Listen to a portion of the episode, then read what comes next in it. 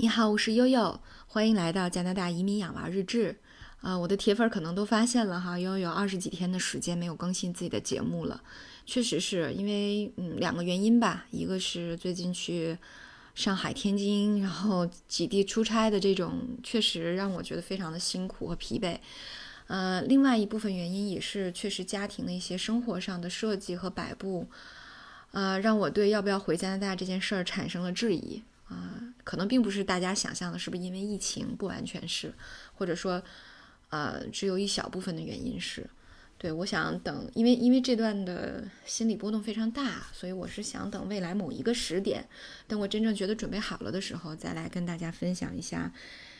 真实的这些心路历程和这些情感上的撕扯哈，对，所以在昨天哈，发生了2个事儿哈，一个是。我给特别好的朋友这个看我们在加拿大1月份刚买的房子，掏出来照片的时候，我不知道照片在哪，我找了半天，然后我就突然意识到，哎呀，这个2、3月份我每天都打开这个房子的照片看，特别盼望着回去哈。但是差不多到现在我1个月的时间了，我都没有看过这个房子的照片和视频，完全不想看，没有这个心气儿啊，所以，哎，确实想想经历了什么呀，这是，然后。另外一个呢，就是既然决定了说还是要回去哈，我们要准备还是在暑假回加拿大继续生活。那昨天喜马拉雅又提醒我了，说悠悠，你要是再不更新节目，达不到这个月的指标，你就没有主播的资格了。哎，好吧，所以我们要重新开始更新啊。这几天可能更新的频繁一点，为了达到本月的指标。对，然后以后还会按每周，因为确实在国内你会觉得。身边少了一些非常鲜活的素材，所以每周还会定期更新那么几次，依然要保持我这个勤奋的主播的节奏哈。对对对，然后今天想跟大家聊点啥呢？就是5月11号的时候哈，我相信这个成都某中学的这个新闻牵动着全国10000父母的心哈，大家都想知道这个事情的真实的情况是什么样的。对，因为到了加拿大以后呢，我也遇到过类似的事情。特别是这个大洋的留学的这个留学服务的这个工作做起来以后，也曾经帮着参与处理过几个类似这样的学生有心理问题，但是都没有这么极端哈，有这种心理问题的这种 case，我就想跟大家聊聊这块儿哈。先说我自己遇到的第一件这个事儿，这个是我的一个很好的朋友，他的孩子呢在。多伦多留学，多伦多的一个大学留学，是在19年的夏天，他们就联系不上这个孩子了，挺长时间的。然后有一天下午，我就接到了这个朋友的电话。大家想想啊，如果多伦多的下午，那么就意味着是北京的凌晨3、4点钟的时间，所以我就觉得我的天哪，这是出了什么大事儿吗？对，然后他给我打电话的时候，就是情绪也是挺激动的，就说哟，你现在能不能马上去这个大学的宿舍去找我的孩子啊？我已经很多天没跟他联系了，然后我通过各种渠道都跟他联系不上。那么我推测他可能是出了什么意外的啊！大家可以想想啊，悠悠其实那时候到了多伦多还不到半年，那个驾照拿在手里可能才50多天啊！我就记得我当时还没有自己上过多伦多的高速公路。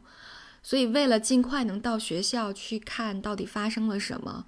我自己这个咬着牙还上了高速哈。它跟国内高速稍微有点不同，就是比如说国内限速100的时候，你开个7、80还 OK 哈。但是加拿大的交通规则就是你100的时候，你必须得开到95到105才不会被后面的人哔哔哔。对对对，所以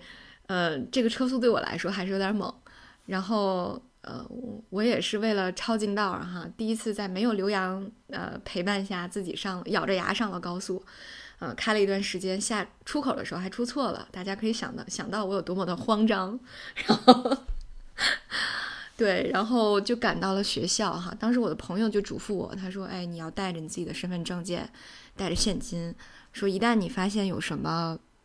意外的情况发生了。”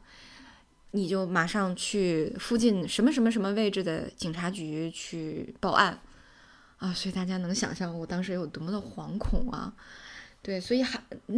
结果最后这个事情让我自己觉得也确实是，一场乌龙。其实孩子挺好的，也没什么事儿。就是你会发现，后来我们才发现，就跟很多这种留学生就是有这种心理的波动在这种时候吧留学生通常都有一个心态，就是我不太想让我的爸爸妈妈知道，就是可能一方面就是拖累他们，他们也解决不了我现实的问题，他们那么远也解决不了我眼前的这些困惑和问题。第二个呢，就是父母也是可能思想上很传统的所以他可能也没有办法理解中加之间的一些文化上的差异，所以可能也给不到特别有意义的建议。好，所以通常是出于这两个原因，留学生会选择说，那我先不接你的电话了，我真的很烦，对吧？我可能需要自己想明白。对，有的还不错，他可能会跟自己的小群体，会跟朋友去聊。那有的孩子可能就想我自己想明白啊，特别是这个加拿大的这个大学宿舍，条件好一点的，特别是研究生宿舍，通常都是一个人的啊，这个就至少一个人一屋的。本科可能还有一些两个人一屋的，现在有没有我不是很确定了。对，但是研究生一般呢都是一人一屋的，对，有的有这个共享的厨房和走廊，有的甚至完全就是独立的所以如果他们不出门也不跟别人联系的话，你会觉得这个人真的是失联了很久，那爸爸妈妈肯定会非常非常的着急。对，甚至我后来发现什么呢？就是有很多留学生的父母听我的节目，都是因为可能孩子没有时间和精力跟他们沟通，跟他们讲加拿大是什么样子的一个社会是我过着什么样的生活，所以他们会来听悠悠的节目，作为对他们信息上的一些补充对，我觉得这也是挺好的一个解决方式。对，至少可能可以通过我的节目稍微了解一下加拿大的社会和一些文化上的差异，可能跟自己的孩子沟通起来就能够用英文说就是 on the same paper， 就是站在一张纸上，就有一个在一个立场上去讨论问题对，然后所以我当时就是一路紧张着出着汗去，然后跟孩子聊完了之后，其实我觉得小朋友也挺成熟的，就是他需要一个冷静期而已。再结合就是最近的这个新闻，再结合这个大洋遇到过后续又遇到过几例这样的情况，所以我觉得可能很多的家长或者说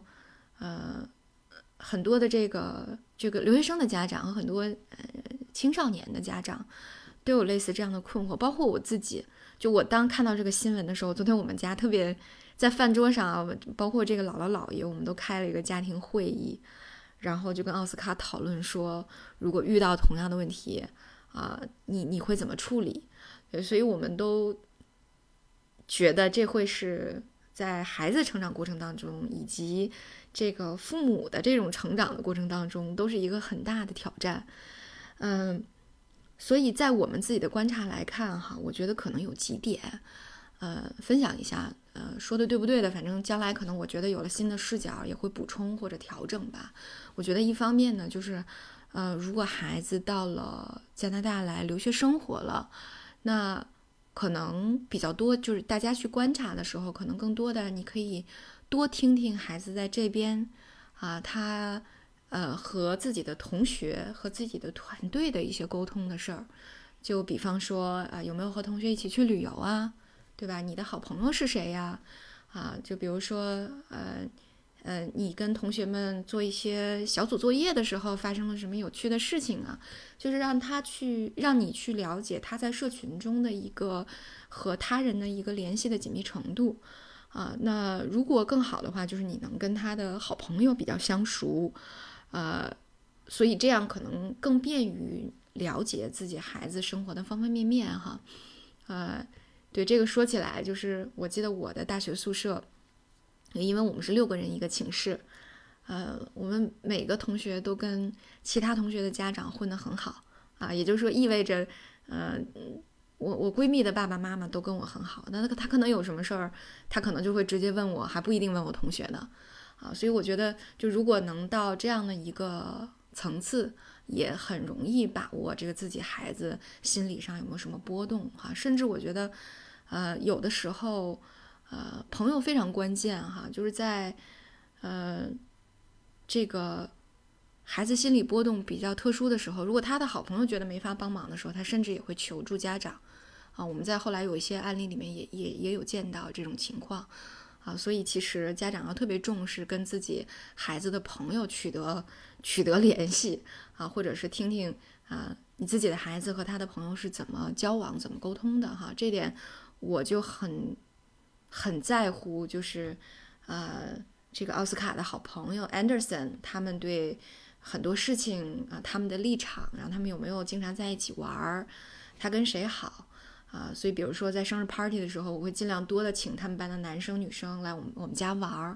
对，这都是一个特别好的手段去了解自己的孩子和他的群体哈。然后第二点呢，我就发现确实有一些的加拿大的学校包括公校也包括私校，甚至是顶级私校，确实会有一些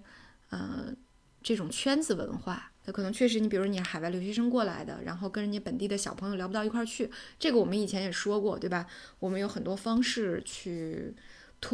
破圈，比如说我们可以通过相同的这种体育爱好的方式啊，读过共同的小说的方式等等啊，这样的方式去破圈。但是确实有些圈子就是一些负能量的圈子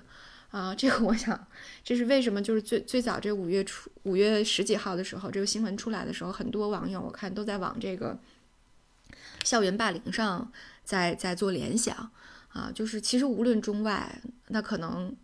确实会有一部分小群体和小圈子它就是负能量的啊。确实我们在前2年也看到了一个很极端的案例啊，一个女孩然后被这个圈子这个 PUA 之后，然后就是罹患上了精神性的疾病啊。所以这个也是需要提醒自己的孩子去注意分辨的。就是你要知道，就是无论在中国和加拿大啊，都有善良的人，也都有问题的这个所谓的垃圾人哈。要远离垃圾人，无论在哪儿都是这样。垃圾人不一定穿得很垃圾，他们也可能很靓丽，只不过就是三观很扭曲哈。所以这个无论是在哪儿都有可能会出现。所以我想这也不仅仅是一个中国和加拿大的区别差异的问题，可能更多的是一个共性的东西啊。只不过你可能加拿大离咱们留学生的家庭更远，那你可能需要去提醒孩子，需要帮助孩子去至少有这么一个认知。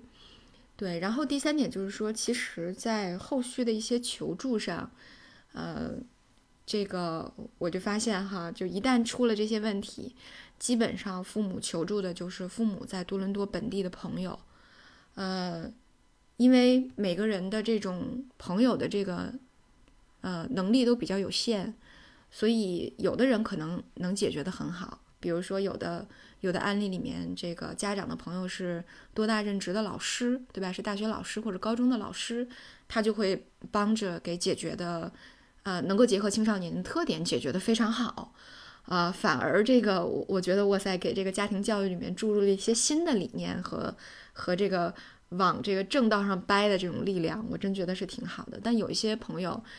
可能起到的作用就比较些微啊。所以其实在这里面呢，就大家也可以，如果有孩子在海外留学，应该更关注一些比如专业的一些这个比如留学顾问，然后律师啊，自己在海外的这种大学和高中从教老师这样的资源啊，以及咱们大使馆这个学生事务的这个资源啊，这块都是不错的一些渠道，都是可以求助的渠道啊。所以零零总总吧，突然觉得说这是一个挺重要的事儿，所以在跟奥斯卡沟通完了之后，也觉得挺值得录一期节目啊，让大家知道其实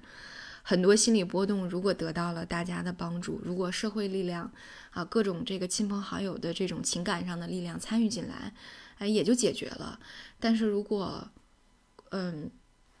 就是在就是无论是主观还是非主观的这种无法掌控孩子的这种个人情绪的话，都可能会滑向一个特别无法挽回的深渊。我想这也是我和千万的这种青少年的父母都需要共勉的一件事儿如果大家还有什么更好的建议，也欢迎在我的节目下方留言作为补充。非常感谢今天呢就抛砖引玉到这里。好，我们下期再见，我是悠悠。